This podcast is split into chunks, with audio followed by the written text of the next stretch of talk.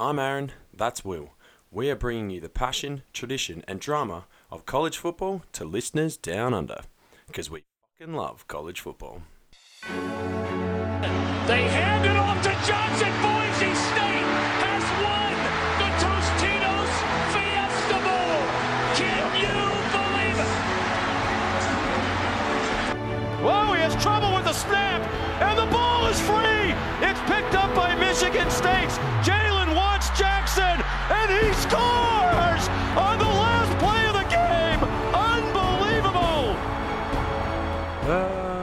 Hello again, and welcome to another episode of College Football Down Under. My name is Aaron Kemp, and as always, I'm joined by Will, the dog whisperer Murden. How's it going today, Will? Yeah, I'm well, buddy. How are you going? Good, good. Uh, what are we? Uh, five, six, seven days away from school being finished for the year. Then I get to go on holidays for six weeks. Teachers are striking tomorrow, so it's all happening. Striking because you don't get enough holidays. It's a tough life, isn't it? I knew you. I shouldn't have said anything because I knew you were going to bring something up. well, how can I not? I mean, you lead off with that garbage while Oh. the rest of the world works hard and, you know, barely gets a break. You And- guys feed up And rapes and pillages the resources of the world, the gas, the oil, and then send it on to. and sells it on. You mean Exa- sells it on? Exactly right. To needing countries like Oh. Japan who don't have any natural resources. Do you know how many people there are over there? Do you know how grateful they are? You're not thinking about that, are you? Oh, you are so full of shit. All right, we won't turn this into a political debate because we will lose. It's because no one wants to hear that. Well, that is true. No You- one's here for that You didn't come here for political commentary, that is for sure. Today we hit championship weekend preview. It's here, season, finally. Season 2018. You say finally, but this has season has been a bit of a blur in lots of respects. Uh, I always know, like watching so much college football, you go back and you're like, oh yeah, that game happened. I remember that. In fact, I watched every minute of that game, but you know, there's only a few that probably really stick with you the whole way. Yeah, I mean, I remember our preview episodes, and it feels like it wasn't that long ago. Yeah, yeah. Uh, all right, so today we're going to jump in. Obviously, big show focusing around the championship weekend. Of course, as always, we will go through the playoff rankings. Our uh, college football draft is getting towards the end, and uh, probably got some last movements to make there on that end. Bold predictions and on the punt as well to see who can come away somewhat victorious in the money stakes, although Will's got a lot of catching up to do.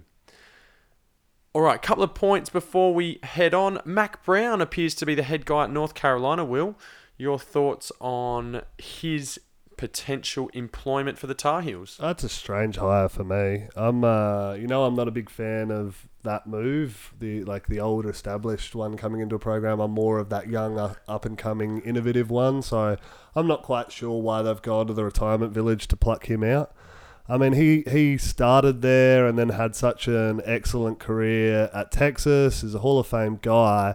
I think now the odds are stacked against him. You just haven't seen someone at his age come in and have a great deal of success at any program. So I wish the best of luck to him. I just I don't think it's a great hire personally. No, I mean as as a Miami fan, UNC in the Coastal, I'm super happy with it. It doesn't seem to me like they're going to be any threat on the back of that high. He's got a massive rebuild ahead. That's the other thing. You know, he's probably got a four, five, six year rebuild ahead. You know, someone of his age, is that who you want to employ to do that? I don't, exactly I don't What- know. what's his five year plan? Don't die. I mean, he's not Bill Snyder, but yeah, it, it's it, it's a long road back for the Tar Heels, and and he's got a massive, massive job to do. For sure. Next point, Kyler Murray is still going to baseball next season.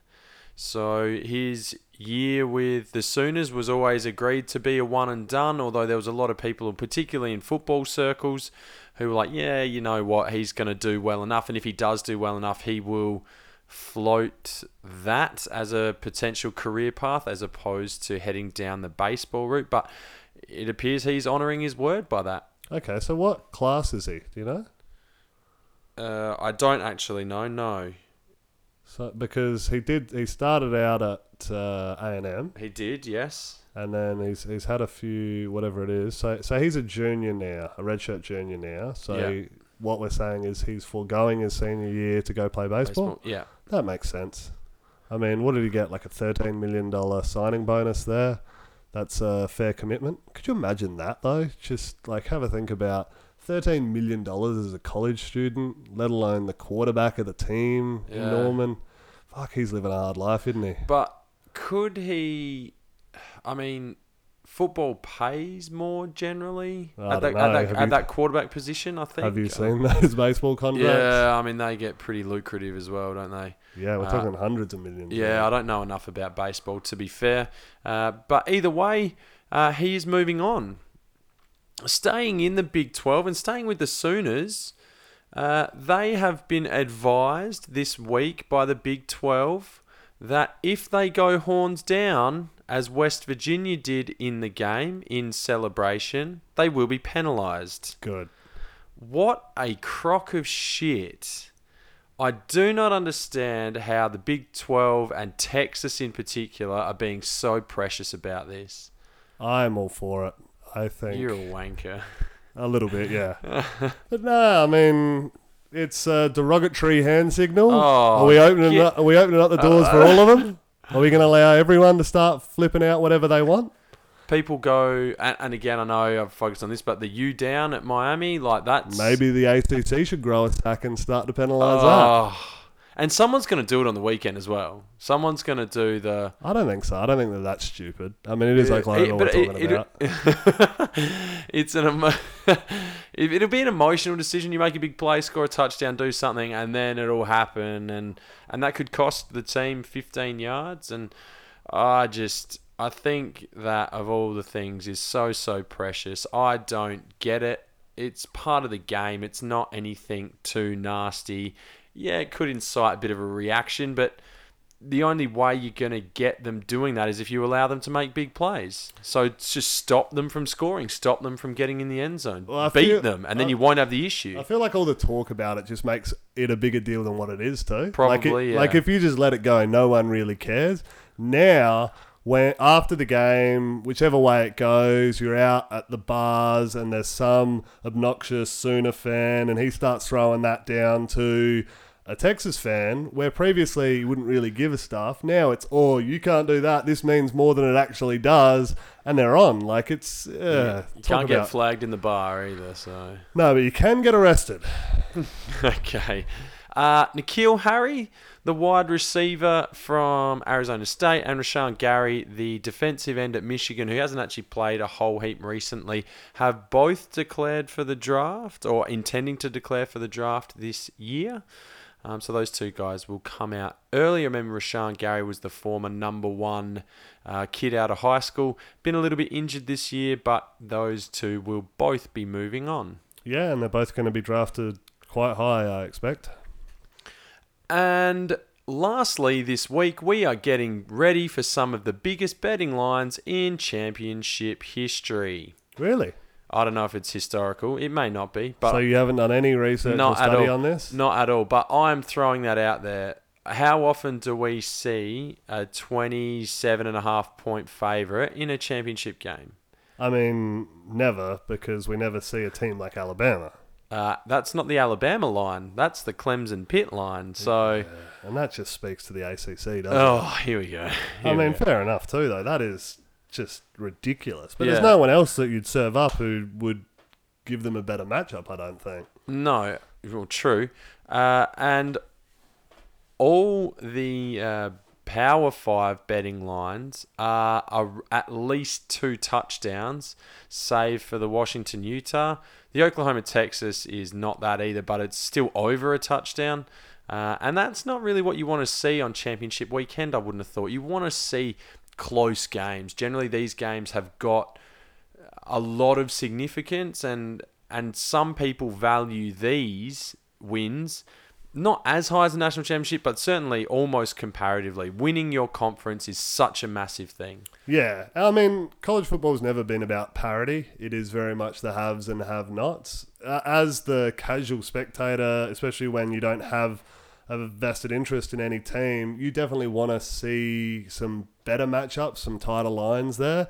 You, I mean, all you're doing now is rooting for the underdogs. I suppose that's the Aussie way. That, that's how we should be going about it.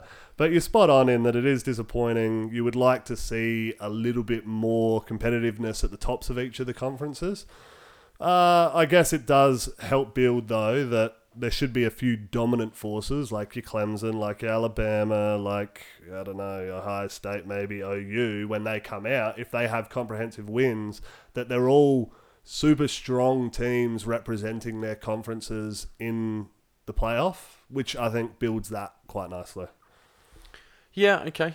Uh, just means that it clearly the teams at the top of their conferences at the moment are far and away the best teams uh, in in general.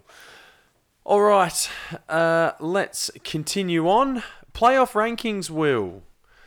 Uh, what Yes. are your What are your thoughts? We saw some change in the, the- top four for the first time in three weeks. Well, I mean that was always going to happen with the uh, Michigan Ohio State result. Uh, Uh, Michigan, if Michigan had a one, yeah. Well, yeah, but that wasn't the result, though, Will. Ah, that okay, wasn't the so- result. The result was Michigan lost, so Michigan were always going to move out of out of the top four and look to be done for the year. I don't think there's any way, despite the potential carnage that Will continues to predict and longingly hopes for. I don't think that they will make it back in. No, it looks like there's probably one spot up for grabs uh, if if all goes as expected. So if Clemson win their cupcake matchup, Notre Dame sit back with their feet up in the air, and Alabama beat Georgia, then there's one spot there for Oklahoma and Ohio State to duel it out. So, do you think that? I mean, the significance is there that, that Oklahoma is at five and Ohio State is at six, which would indicate that if both of those two teams do win, it's going to make it hard for Ohio State to jump in. Is Yeah. that a fair comment? Like, the Ohio State really need Oklahoma to lose as well. I do not have a huge amount of faith in the playoff committee and how they structure things around that. So I think whilst we have Oklahoma 5, Ohio State 6 now, I think that gets completely thrown out and readdressed at the end of this week's games. So uh, maybe it is indicative. I think it's just as much that that's how it was before this game going into it, and both teams kind of slid up uh, rather than you know anyone jumping or anything like that. So for me, there's not too much there. It wouldn't shock me if Oklahoma squeak by and Ohio State put a blast on that we see that jump, even though there's definitely a, a much tougher match uh, for Oklahoma against Texas than it would be for Ohio State and Northwestern. Yeah, I, I think if you're going to say it's irrelevant two weeks out, then almost what is. I, it's funny, you say that, yeah, it is irrelevant, but it's been shown that if you're not in the top 10 by, you know, week eight, you're not making it in to the college football playoff. And so it is relevant. It, it does show some historical importance in terms of ranking these teams earlier in the year. But if you're saying that it doesn't hold any weight and they could reevaluate and jump them, why even do the playoff rankings like scale at all? Why not just wait until the end of the conference games to do that? But because people like it, people consume it. I mean, that that's as much as it is. If you took away those rankings and just purely went Power Five teams and win loss records, and we did the same stat where we looked at, you know, at this point they had a seven and one record or whatever it is, I'm sure we'd get the same results back where you had to be seven wins at this point to be able to qualify. Anything outside of that has never made it at that point. So the fact that you were three there or ten there, I don't think really matters all that much. It, it kind of sorts itself out down the track. So it's good. Like I enjoy it as content. You like talking about it, but in terms of what it all really means, I don't think it's too much at this point.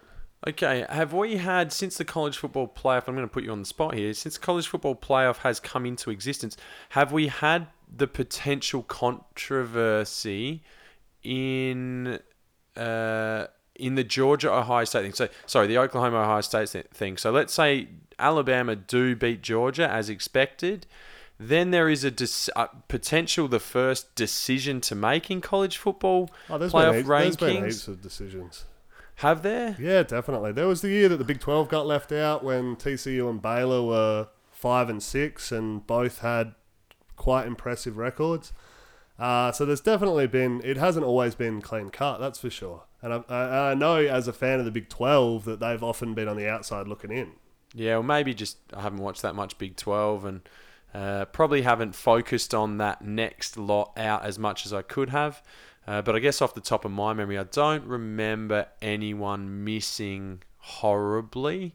Uh, whereas that appears like it could be the case. Maybe this year, maybe not, but certainly into the future. So is it horrible if things play out and then say Ohio State misses out? Uh, I would think so. I, I think I think Ohio State have got the capacity to beat anyone above them at this stage. If they play like they did against Michigan, I don't think you can you can say that they are not on that level and not deserving a spot to go into that playoff. And they're only they're one loss uh, was against Texas, who they then potentially well, if they have their one loss, is is a game that they then go and turn around and beat Yeah, them. but Ohio State, are you saying that they Oh, would? sorry, Oklahoma. Ohio State, uh, their one loss to a Purdue team. Ooh, yeah, I mean, that loss doesn't look great, probably. But And they got blown out in that game. So it's kind of like if they miss out, then I don't think it's that huge controversy. I think it's just because it's a big program with a lot of fans. And but I still think Ohio State could beat anyone. Like, I- I do feel like they can turn it on, and, and maybe they would need to turn it on again this weekend. But if you've got back to back wins in against Michigan where they blew them out, yeah, it was at home. But then you go to the Big Ten championship and then they turn over Northwestern comfortably. Then all of a sudden they're not only looking like the talented team that they are, but they're also playing up to their potential. And that deserves a shot, I think. In the same way, and this kind of brings me to my next point, in the same way that UCF deserves a shot. And I was saying to you, how can a team that goes undefeated for two straight years not have some kind of say or play into this playoff eh, to have a shot at a national championship? Now, maybe they go in there and get blown out, but surely they deserve at least a crack, and they're not even getting that. So, does that suggest? And I probably know your answer, but we might be able to put this to bed for forever here right now. Does that suggest that this top four thing is just broken and it doesn't work? I mean, it's definitely disappointing for a squad like UCF. It is designed to essentially keep them on the outside. And I mean, we've seen it. They've had two perfect years now so far and still look like they're not going to get a chance. So, I mean, with that the case, you've got to say something's wrong here, something's broken. If you can go two years running the table and still not get an opportunity to do it, that's not right. It, it, it can't be considered right where you know you you want to be having a sort of system that is inclusive for those that are deserving. And I mean the only argument you throw back is yeah they haven't played anyone but everyone they've played they've beaten. Yeah. and we just don't get to see that potential of a matchup for a small time program against you know a good big time program are playing in the ACC championship game and UCF handled them comfortably. Yeah. And on top of that, I mean, they got rid of the BCS and and that kind of system to try and make things more, I guess, to try and make them in a way that the number two, the number one team was the true number one, and that number one and two potentially actually got to play each other. Now we assume that was the case, but there was a lot of guesswork and a lot of polls and voters, and there still is that now, obviously. But at least if you get into that top four, you can win it and control that yourself. If you don't get into the top two, you you're done, and that can be unfair at times. Yeah, and I mean, it, it, it'll only get exacerbated if Georgia beats Alabama and we get another year of two in the SEC because that's what it'll be. They'll well, yeah, if it win, it, well, if Georgia win, you sort of see it. I mean, the team, the order might move around a bit, but effectively, the same four teams that are in now would stay in. I assume. Definitely, definitely. And then, I mean, that whole argument about Ohio State being deserved, both Ohio State and Oklahoma miss out there. And that's where we need the eight. Bring on the eight. Yeah, well, and maybe that's the in terms of moving forward. Maybe that's the best thing that can happen to maybe flip the script on this system. I don't know. That's what I thought last year, but two SEC teams got in and nothing changed. How are we? How are we looking in terms? How long are we locked into this playoff system for? Is this reviewed annually? Is it? Uh, no, I think I think it's kind of an ongoing thing. So I don't think there's locked in as such. It, things can change. I think a lot of it it comes. It's all about the money. I mean, that should come to no surprise anyone that all of this is about the revenue that is made, and they're talking that if they did have to go to the 18 playoff, where the game would come from, and a lot of that talk is that it would come from they, they wouldn't have championship weekend, Okay. they wouldn't have the championship games. That wouldn't go well with a lot of the old school fans. stuff Exactly like right. There's, there's a huge part of that. I still think that there's there's got to be a way you can make it work. You cut out a season game or whatever it is, make them play an extra game. I don't know, but you can make this work and have an 18 program. I'm okay with the length of the season. I just think maybe that maybe you don't play those three or sometimes four, depending on your conference, absolute mugs where you play two really average teams, maybe a lower uh, group of five team, and then maybe one other that's re- pretty reasonable. It just means you cut one of those, and I'm okay for because they don't get practice games, and it's something that we're used to in in Aussie rules here.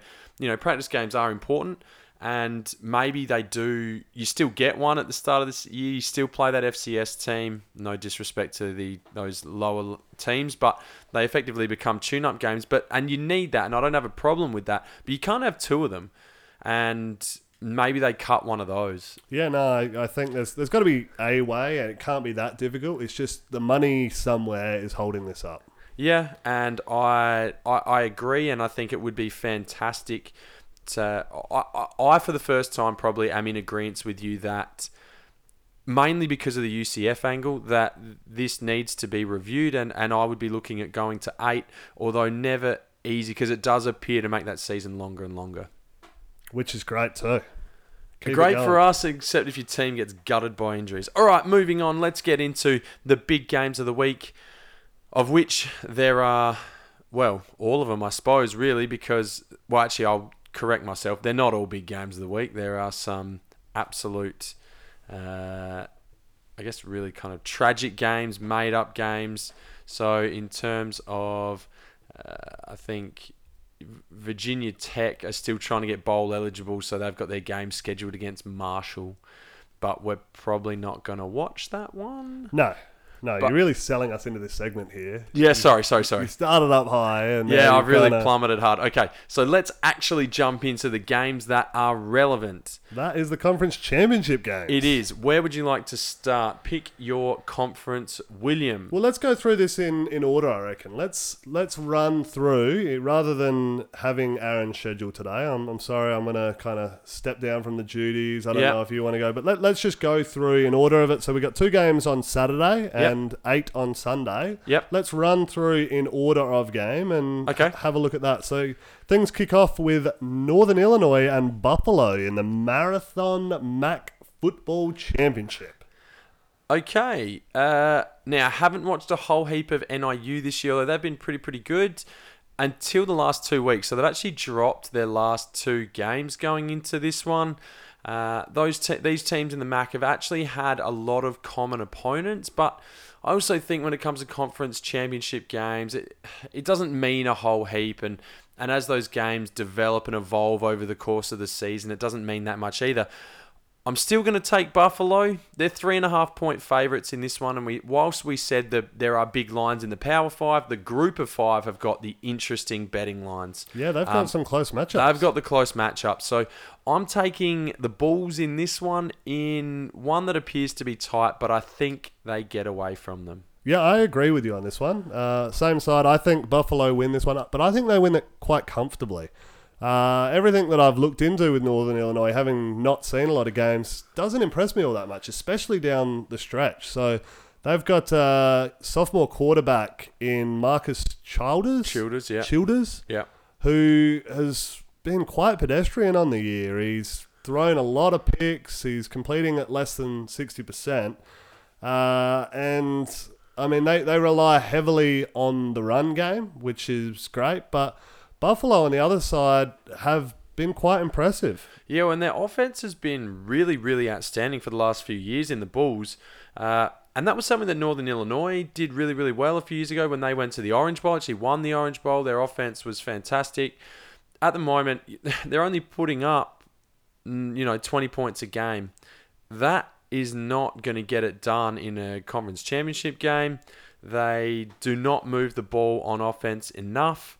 Uh, and they, like you said, they just don't appear to score enough points uh, to really trouble the Bulls, who in their last games have scored 44. They got touched up by a, by a high, but then they scored 48, 51, and then 31 against Toledo in sort of working back from their last five games. So they continue to put up points. It appears to be like this is going to be the Bulls, but hey, you never know. Yeah, yeah, yeah. I mean, the fact that it's a close line kind of makes me think, what what do I not know about this one? Yeah, yeah. But I, yeah, I'm back in the Bulls. All right.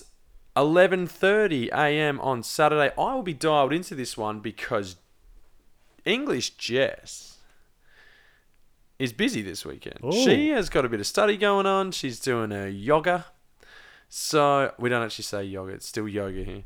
Um doing a yoga stuff. So, I have got the weekend of conference championship games to myself, so I'll be watching plenty whilst finishing off some marking.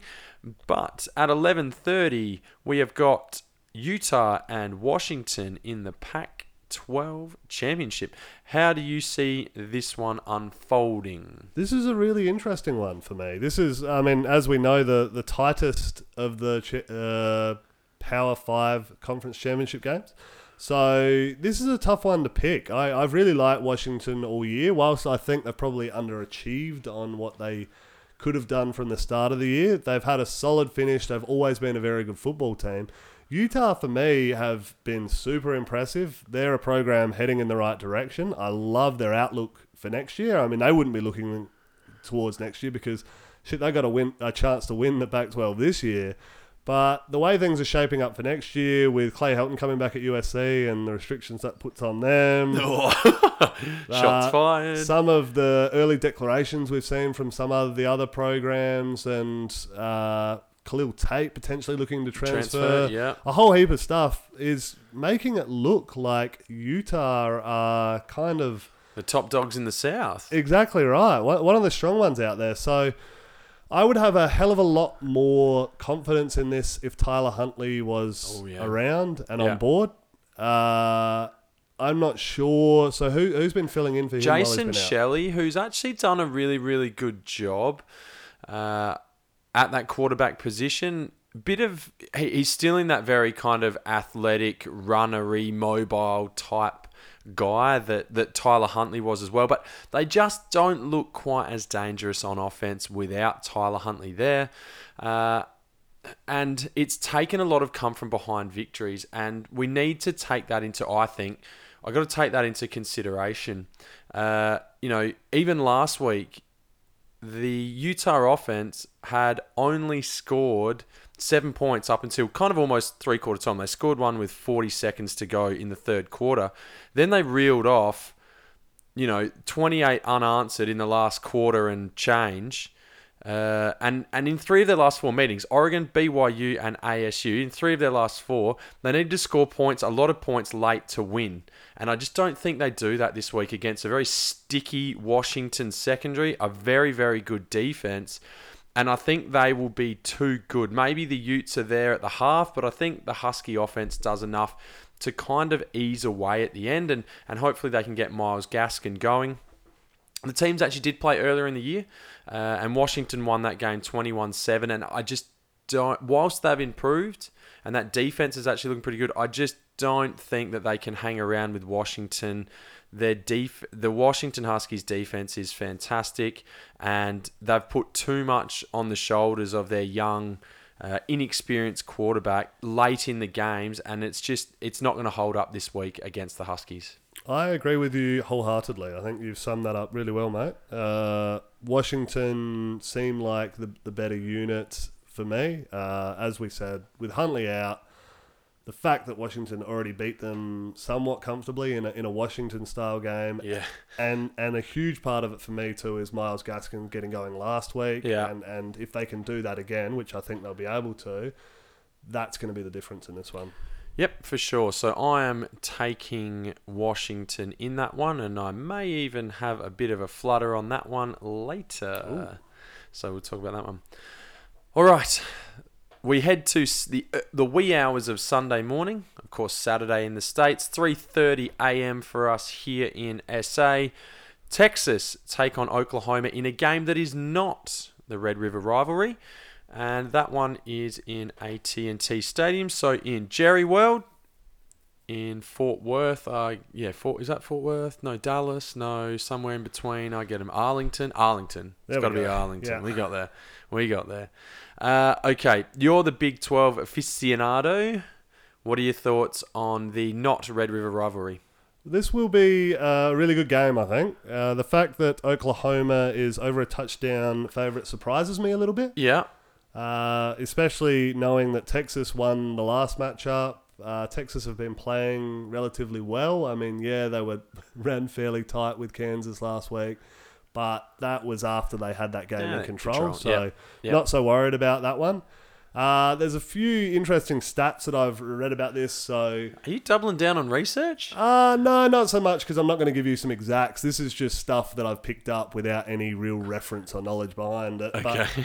there Dangerous. are uh, teams that played went went on to conference championship games last year and pla had played that team during the year. Definitely had a much better record of winning. I think for, for whatever that ended up being, it was like five and two or something.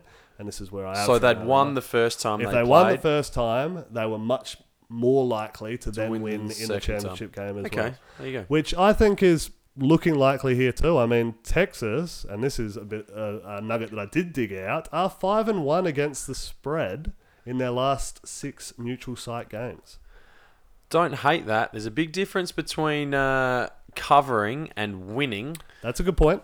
and it's seven and a half points, or it's pushing up to eight points now. I think. I think it started in closer to seven, uh, but yeah, interesting that that that line is as stretched as as as it is. I think Sam Ehlinger and the Longhorns offense will be dialed in for this one. We can say they they've played down and their issue that has been their issue all year is that they played down to their opponents. They had close wins against Maryland. They had a close win against Tulsa by just a touchdown. K State, Baylor, and then Kansas last week. Who had a close win against Maryland? Uh, sorry, they lost to Maryland. Ooh, ouch. Um, they lost to Maryland earlier in the year. No, they won that one. You peanut. They did not. Did they not? Jesus. Oh, I can't remember. It's so long ago. So many games. That's right. They lost the year before, and then it was like they're going to win this one. Then they lost again. Uh, I apologise. Uh, so they lose to. Maryland, Tulsa, K State, Baylor, Kansas. They can't keep up. But then they beat Oklahoma. Close losses to Oklahoma State and uh, West Virginia. But not only that, those two games were quality and high level. It's not like they kind of played down there. They actually probably played up. So it's been their Achilles heel to sort of play to their competition. Uh, and I think that in, in that they're going to keep this one close. However, we know Oklahoma can't play defense. That is a thing. I just don't think Texas, They had two defensive touchdowns last week. They that was the difference. they still conceded 56 points. So, you know, and whilst Texas defense has rocked up in recent weeks, uh, I think it's going to be hard to contain Trey Sermon and Kennedy Brooks on the ground. I think that's going to be where Oklahoma get things really moving. Sam Ehlinger will do some amazing things. I still think Oklahoma win this one. I think Texas will cover. There'll be some money on that later, but I think uh, Oklahoma get home. Okay, that's cool. Uh, I am taking Texas to win. Oh yeah, So, okay. yeah, in in an upset, I think going on from that, they did it first time round in the Red River rivalry, and I think they'll do it again. Uh, they In Kyler Murray's worst game for the year, I don't think he plays another bad one like that. Personally, I, I, we may be getting into my bold prediction, but okay. uh, he he may not get through the game.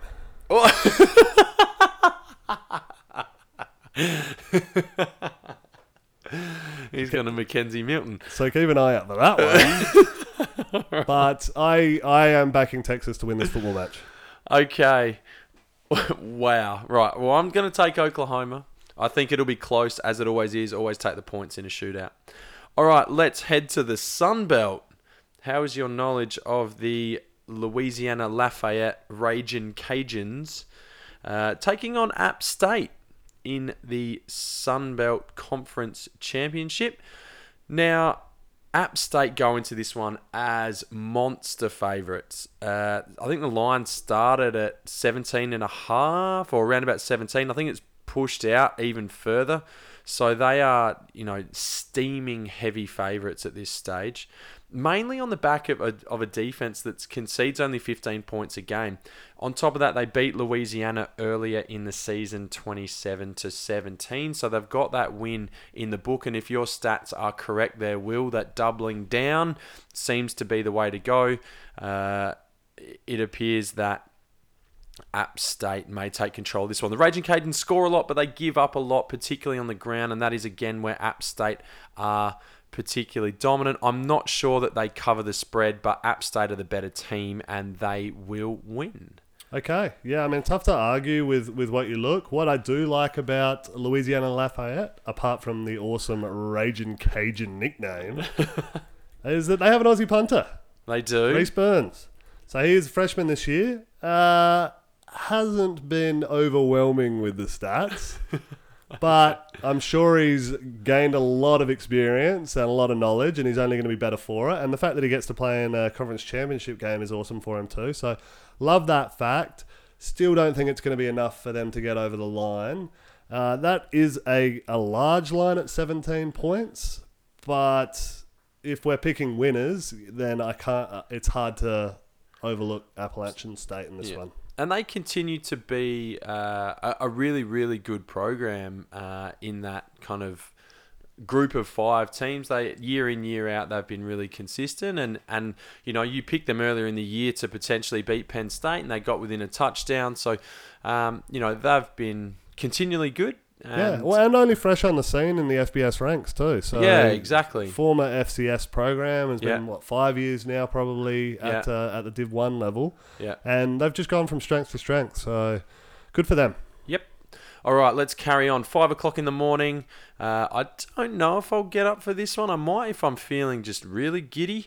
Uh, but UAB take on Middle Tennessee in the Conference USA Championship game. Now, of course, USC, uh, sorry, UAB have made their name more so for having their program shut down and only are in their second year of return to competitive football. And they are in the conference game and are going in favourites against uh, a Middle Tennessee team. I've got Middle Tennessee as one point Oh, do you? I apologise. Middle Tennessee favourites. Well, it's tight. It's it's only one point, so it's, it's fairly well pick 'em. Well, I'm taking UAB in this one. Really, Yep. explain that one to me, because they played last week. Yeah, I think they bounced back. They did play last week as well. Uh, I'm not making this up and, and and they got steamrolled as well They to did. the tune of 27 to 3. Uh, I think that's one of those ones UAB had already qualified at that stage and they were just keeping a few shots uh, yet to be fired. Uh, this is a team that has scored reasonably well this year. I mean, these teams are very evenly matched. Uh, in fact, points per game is exactly the same at 29 and a half, so that's impressive. But, you know, they are a team that has been able to score offensively and move the ball both on the ground and through the air. A uh, bit more balanced than that Tennessee team. And I think that although last, uh, you know, if last week was a true indication of of the disparity between these games, there wouldn't be a one point line. Yeah, yeah. I mean, you're right. And if, if we've learned anything this year, it's that Vegas really know what they're doing. So that it's definitely going to be closer. And you, you're right in that UAB have been good all year. That they had their ticket booked. Uh, they were on the road last week. They've had quite a good defense this year too. They've been one of the better teams in the group of five at uh, stopping others uh, and and giving up, you know, only less than 300 yards a game, which at the college level is quite impressive. Yep. But what have you done for me lately? I mean, I, I look at that game and think, you know, that's that's a big turnaround for them to make. And the fact that Middle Tennessee have been putting up points quite consistently over the last month or so has me backing the Blue Raiders in this one. Yeah, I feel like I'm possibly picking a little bit with my, uh, I guess, my gut a little bit, or my heart, so to speak, in that I'd love to see the UAB go well because of what that program went through. That's not necessarily a great reason to pick them, but I'm going to take them to flip that result around. It'll be a close one, uh, and I'm going to take the Blazers in that one. Okay, another one we are picking opposites. Yeah, good. I like it. I have to write this down. I like it. It's all right. I got you. Oh, I really? got you. All right, next game. We head to. There's a few games in the middle here that are completely irrelevant. Uh, Stanford play Cal, but no one really cares about that one. That one's a dead rubber. They're making that one up due to the fires. At 7 o'clock, we have got Memphis and UCF in the American. Uh, wow. I mean, obviously, coming on the back of the McKenzie Milton injury, what are your thoughts on UCF's chance to beat Memphis in this one? Uh, UCF are going to win. I, Wow, okay. I expect it. Uh, yes, they lost their heart and soul, I guess, at quarterback position in McKenzie Milton, but that does not define this football team. Uh, Okay. I, I think if there's anything that I've learned, and I mean, from the outside, when I first started looking into UCF during the year, I thought, oh, it's just McKenzie Milton. That's why I've bet against them a couple of times. I thought he was holding up most of that team, but that's not the case. This is a very good football team all round. They've got a number of good players on both sides of the ball, and that's why they've been able to sustain this success. And I mean, it's not sometimes at the college level, it can be that transcendent quarterback type who's able to, you know, drag a team along like Cam Newton did. But they've always got good supporting cast, and I think UCF are a classic in that they have a great supporting cast, a really good whole team, and that's why I am more than comfortable in picking them to win. Even though they had an incredibly tight tussle during the year with Memphis already, that they did come out on the right side of, but it was a, a hell of a football match that one. Yeah, I mean, I will agree with you that you know Greg McCrae's been really good at that running back position. Uh, he scored three touchdowns last week. Dredrick Snelson at wide receiver for UCF is a bit of a burner, and he's been fantastic. But I'm going to disagree with you on the fact that UCF are going to win. I am taking Memphis the whole way in this one. Uh, like you said, they it is a rematch from earlier in the year, which UCF did win, but it took the defense and a defense that I think is a little bit uh, overrated and has not overrated, but I think that is the weakness. That's their Achilles heel on that team is that defense, and they've always had questions: can they hold up, particularly on the interior of that defensive line? Uh, can they hold up? They've been getting some really good work from the edges uh, and and making a lot of plays on passing downs, but you know, it took that defense to pitch a second half shutout against Memphis to get home by a point. And like you said, a lot of that was led in that game by McKenzie Milton. I think Memphis smell blood in the water in this one. And I think they handle the Knights without their leader. On top of that, like I said, the weakness of that UCF defense is kind of more that interior to me. Um, although that uh, they've got Jan- Janovic or whatever his name is at linebacker, who's fantastic. But I think Darrell Henderson and that Memphis offense really get going. Um, I'm taking Memphis in this one the whole way. Yeah, see, I'm the complete opposite of what you're saying there. I think their defense is what's going to be the difference. I think Memphis are too one dimensional with Darrell Henderson. He is that team, either catching the ball out of the backfield or, or toting the rock. He's scored more touchdowns than anyone else at the college football level this year. And UCF can rely on their defense. So they've, for seven games this year, they've given up less than three scores, which is pretty impressive at the college year. They've had a really good year.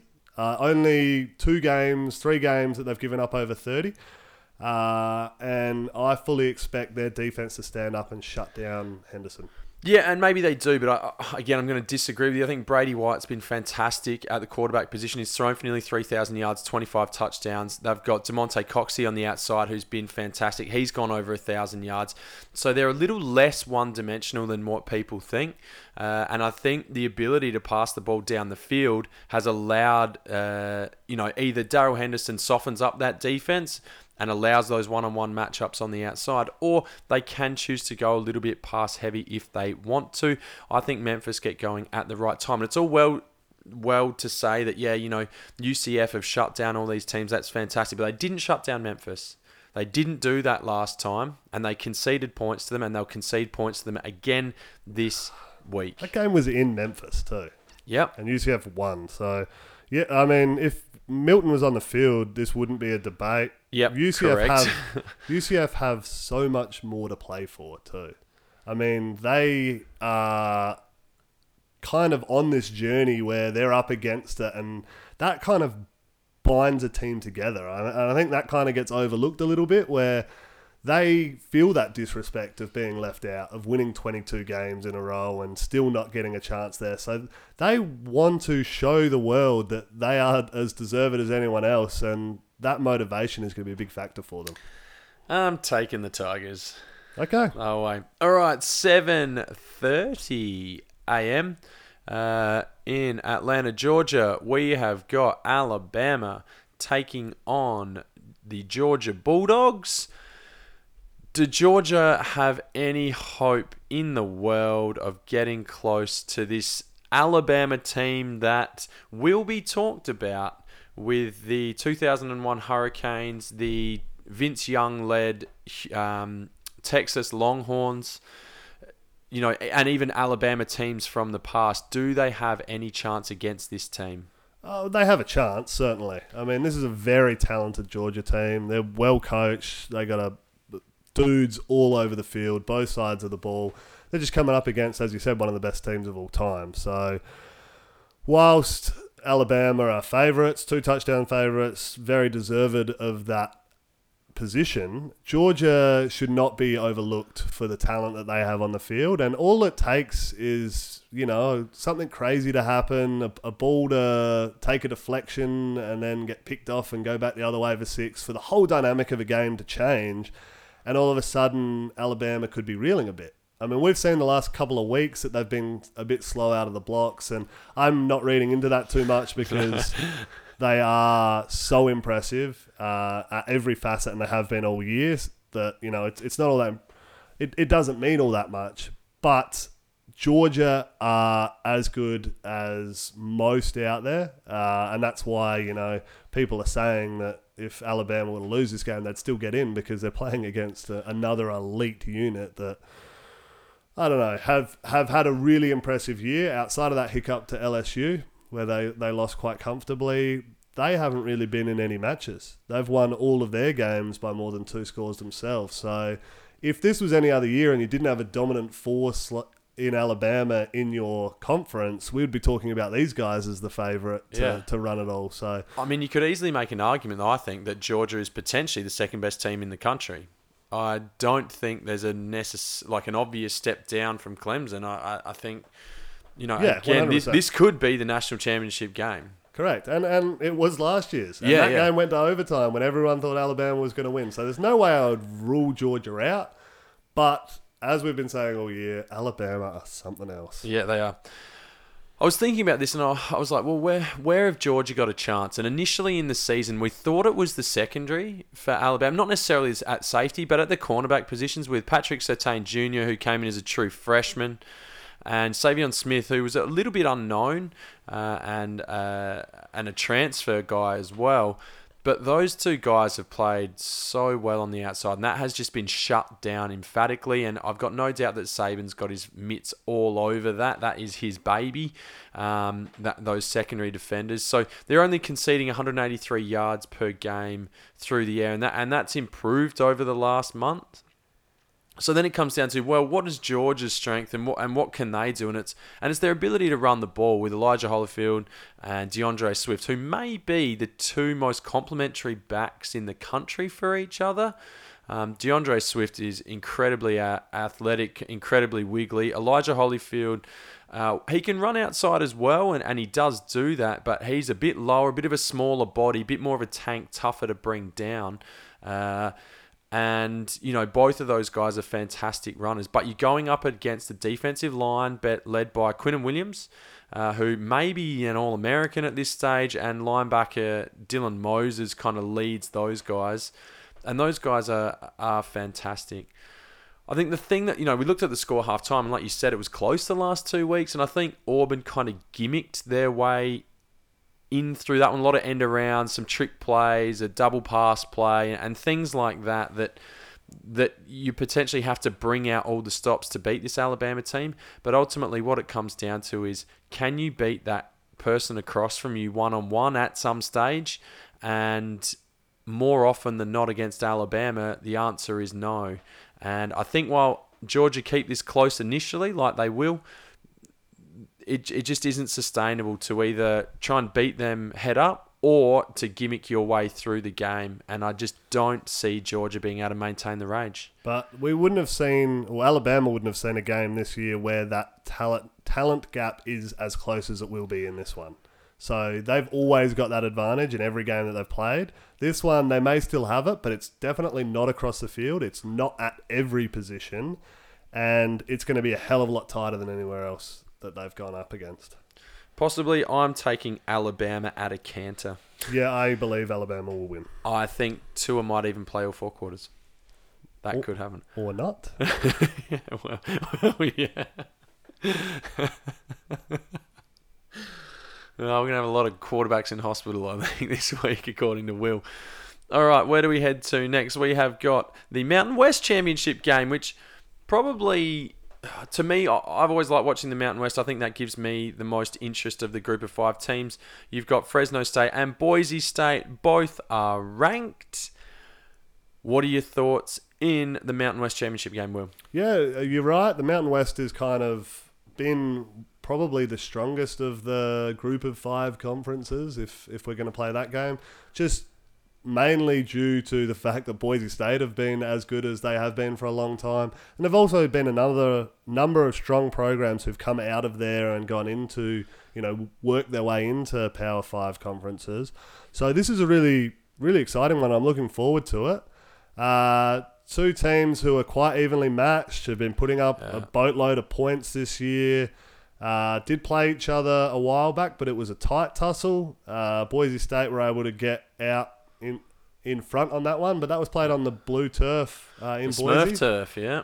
So I I really like Fresno's chances. Uh, I'm I'm gonna back Boise State in this one. Uh, that's purely based on what I saw against when they played against Oklahoma State and is it Brett Rypien? Yeah, The Who's been like a 10 year starter for them. Dude, dude's a player, uh, and in the big moments, guys like that tend to stand up, and I think this is you know a huge opportunity for him to do that. So I fully expect to see that, and I'm backing the Broncos to win.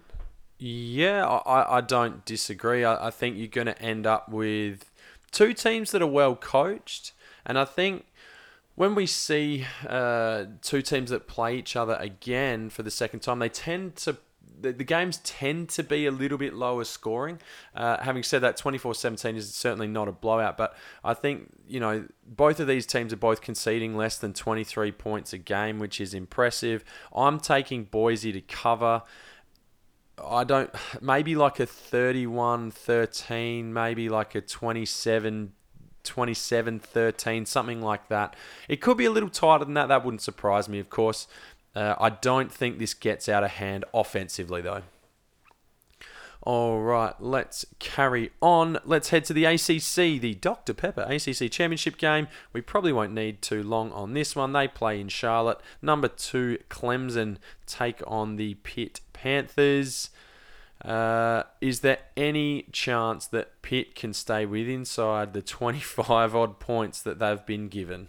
Uh, maybe the 25 odd points. The, you're right. This one is a bit of a disappointing one in the ACC this year because Clemson are so much better than Pittsburgh, and we're going to see that. So I would not be surprised to see Clemson really get after it and win by more than 40 points. But at the same time, they might start looking ahead. The only thing that will save Pittsburgh is that that is looking quite a ways ahead because it'll be about a month until they need to play again, Yeah. or over a month potentially. So this one could get ugly, and Clemson are going to do it in a canter.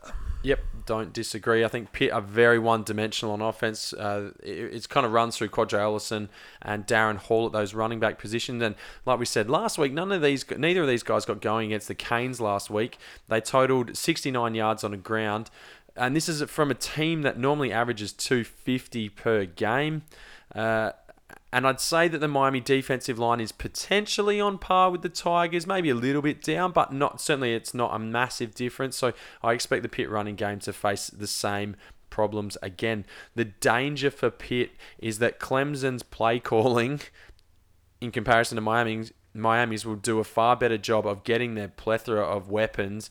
And Travis Etienne, they've got Tee Higgins on the outside, Hunter Renfrow as that slot guy is apparently still playing, Amari Rodgers, and then giving Trevor Lawrence all the time in the world to do what he does, and, and they will succeed. And I have Clemson to cover.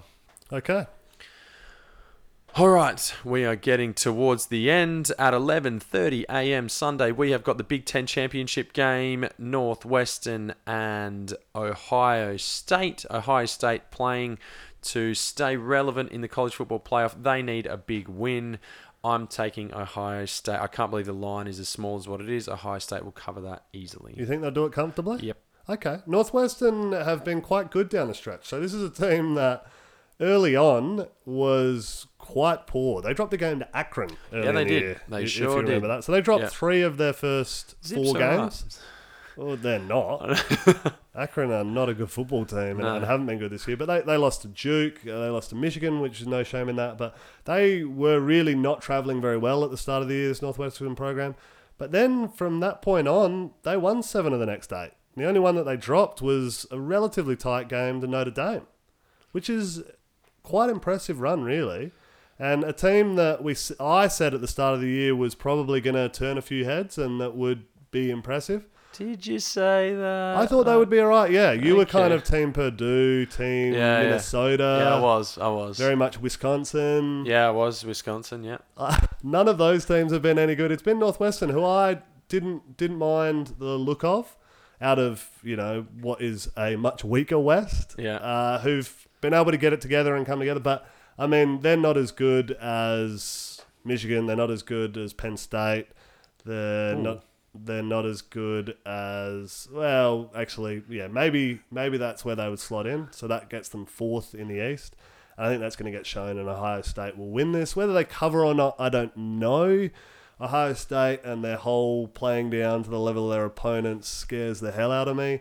The fact that they know they need to put on a show this week uh, means one thing, but they knew that they needed to win at Purdue and couldn't get that job done. So, whilst I was really big on Ohio State last week and their chances of beating Michigan, which they ended up doing, this week um, I expect them to win, but I don't know if it's going to be enough in the eyes of the voters at the end of the day.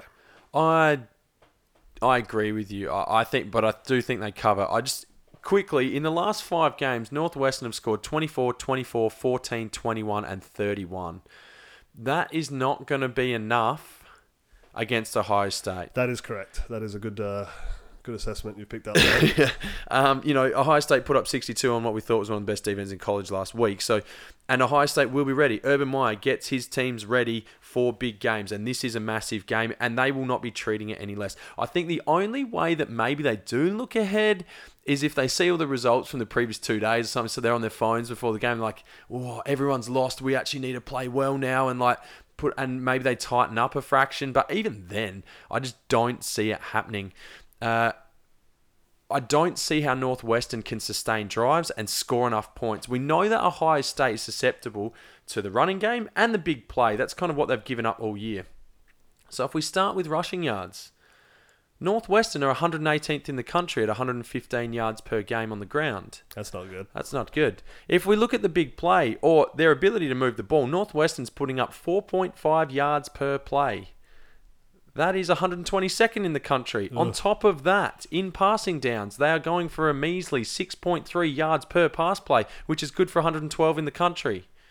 Their offense cannot move the ball. They can't sustain drives. Ohio State will cover. Good stats, buddy.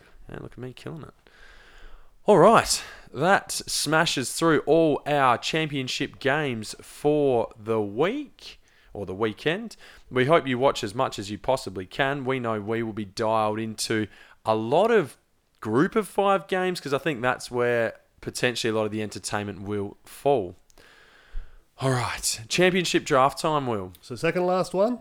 I mean, it doesn't really matter so much at the moment now because we've got four teams each. There's less than eight teams alive, really. So not so much on the line, but we'll, we'll have another crack. We'll give another chance to move things around, I suppose, this week and next. So I've got number two Clemson, number four Georgia, number five Oklahoma, number seven Michigan. I have one Alabama, three Notre Dame, wherever Ohio State is, Six. and Washington State.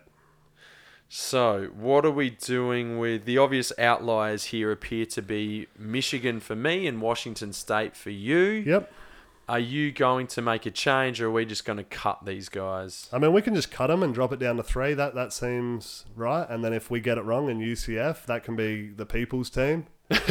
or Michigan somehow? Yeah, either of those. We'll hand that over to the people. Yeah. Okay. I'm happy with that. I think that sounds good. And we really need to reassess ourselves and what we're doing here in this podcast booth if we are not able to get it done with the teams that we've got. Yeah. Okay. So Michigan are gone. Sorry, Wolverines, you're out of here for me. And Wazoo, it's been fun. okay. Bold prediction time. I will let you start because I think yours is far more interesting than mine. Okay, I, I need to get one here. So Yeah, you do. You'd think I wouldn't be going after a real flyer, but I don't know. There's uh, not as many games on this week. I didn't really want to put it around the games because I've been doing that a bit and it feels a bit boring. Yeah. So this one is well, that's not good. Okay. So my prediction here, and I've, you have to tell me if you know you're comfortable with the level of this boldness, but I'm predicting that either Tua or Trevor Lawrence or Dwayne Haskins or Kyler Murray, Okay. one of the four superstar quarterbacks at Yeah. their programs, is going to have their season ended, or at the very least have their spot in the playoff game coming up put in jeopardy through injury. I think that is pretty bold. Okay. Well, uh, yeah, I think so because when do the playoff games start? They start relatively soon after It's the the, championship it's games. the end of December. but uh, it's like New Year's, the New Year's six. Yeah, so, yeah. So it's New Year's Day, is it? Yeah, but so they will have plenty of time to get right. Plenty of That- time, yeah. Like that, we're talking, we're talking broken bones. We're talking like punctured lungs. So something bad enough that has their status in doubt, and that's a storyline that we're going to be following through into that. okay, all right, yeah, I think that is definitely bold enough. And so, who were the four quarterbacks? You got Tua, you got Dwayne Haskins, Kyler Murray, and Trevor Lawrence. Yes. was the other one. And okay, and by no means do I want this to happen, but I thought it'd be an interesting one to keep an eye on. All right, I'm going super super boring now on the back of that. I'm trying to I was trying to change it in my head on the way, but I, I can't. I'm going with it's time for the favorites to shine. Oh, So I'm taking the 10 favorites in the 10 conference championship games. okay. I'm gonna I'm gonna chuck a multi on that. See what it pays. I'm sure it'll be a bit. Alabama, Clemson, Ohio State, Washington, Oklahoma in the Power Five. In the Group of Five, UCF, App State, Middle Tennessee, Buffalo, and Boise State. Okay. All right. Now, just before we go, just before we move into on the punt, because we've got something a little bit different this week. We missed the schedule, so um, you, we're going to have a bit of a go at the punt each, and we'll see how we fall. But of course, we're coming to the end of the season, and of course, I'm heading over to England for a month. Obviously, we get need to get home and, and see English Jess's family. So there's not going to be quite as many episodes over the bowl season as we would have liked. Unfortunately, not. No. Unfortunately, not. So uh, we will keep you updated with where, how we're heading moving forward. Uh, but yeah, Yeah, we'll, we'll still have another couple episodes next week. So we'll have a wrap up of this, and then we'll do a bit of a season wrap up with some awards. We might put together a college football down under, all team of the year. yeah, whatever it is, uh, all down under team. Yeah, oh, And- that sounds. There's sounds like you're on RedTube or something. obviously. uh, so yeah, no, I think we, we'll have a bit of fun next week. But then, as you said, yeah, we might not be around, so we'll do a few um, bowl game previews, but yeah, we are going to be a little bit distant for about a month. So over the uh, festive season. We probably need it after the amount of time we spent together. Yeah, I know. All we do is talk football, though. All right, uh, now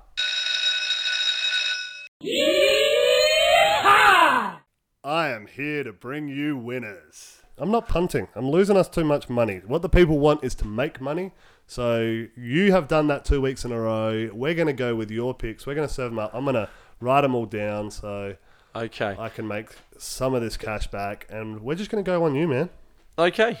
Uh, all right. Firstly, I'm going to start. It's a little bit conservative, and I might think about multiing these together. I've got six bets for us today. Uh, I'm going to start with three units on Alabama to cover the minus 13 points. I think they do that easily. That's two touchdowns. I think they've covered the spread just about all year. Or they might have missed one against an FBS team where they didn't win by 45 points or something. Uh, but I'm taking Miami to, uh, sorry, Alabama to cover the Yeah, 13 same thing. points against Georgia. I am taking Ohio State to cover 14 points uh, against Northwestern. How many units here? Uh, that's three. Pretty confident in both of these. I'm taking two units on Texas to cover the minus eight in a shootout. There is no way that game Oklahoma is going to beat them by seven and a half to eight points. There's definitely a, a way. Well, not not seven and a half to eight, but there's definitely a way that that could happen.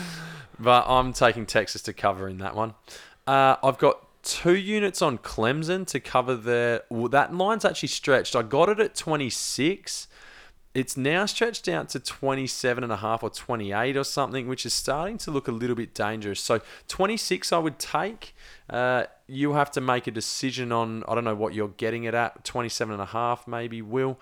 Uh, you might have to have a think about that one. But this is a Pitt team that couldn't score on Miami, and if they can't score on Miami, they're going to struggle to score on Clemson.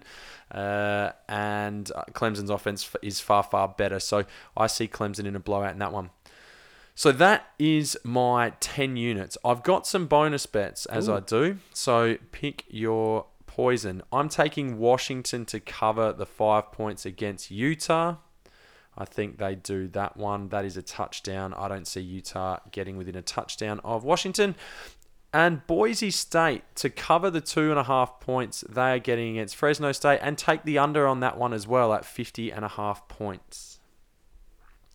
I initially was thinking about taking the over, but I just don't think those teams will score enough points in that one.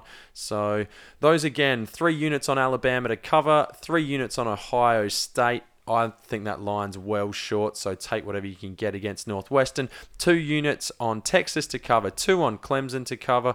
Washington, their five points against Utah, they'll cover that up easy.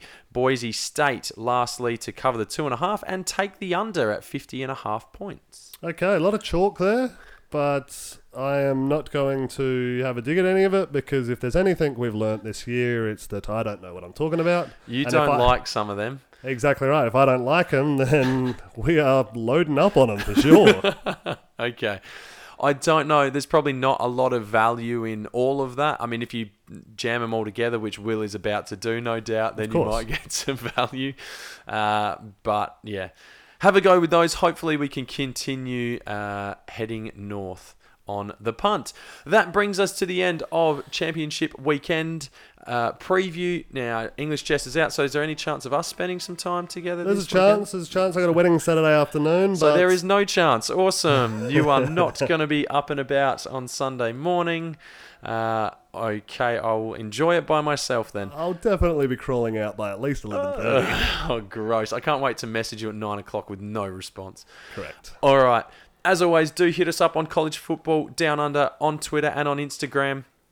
Make sure you tell uh, all your friends about us. We got two more episodes to go. Enjoy your championship weekend. My name's Aaron, that is Will, and we will see you next time.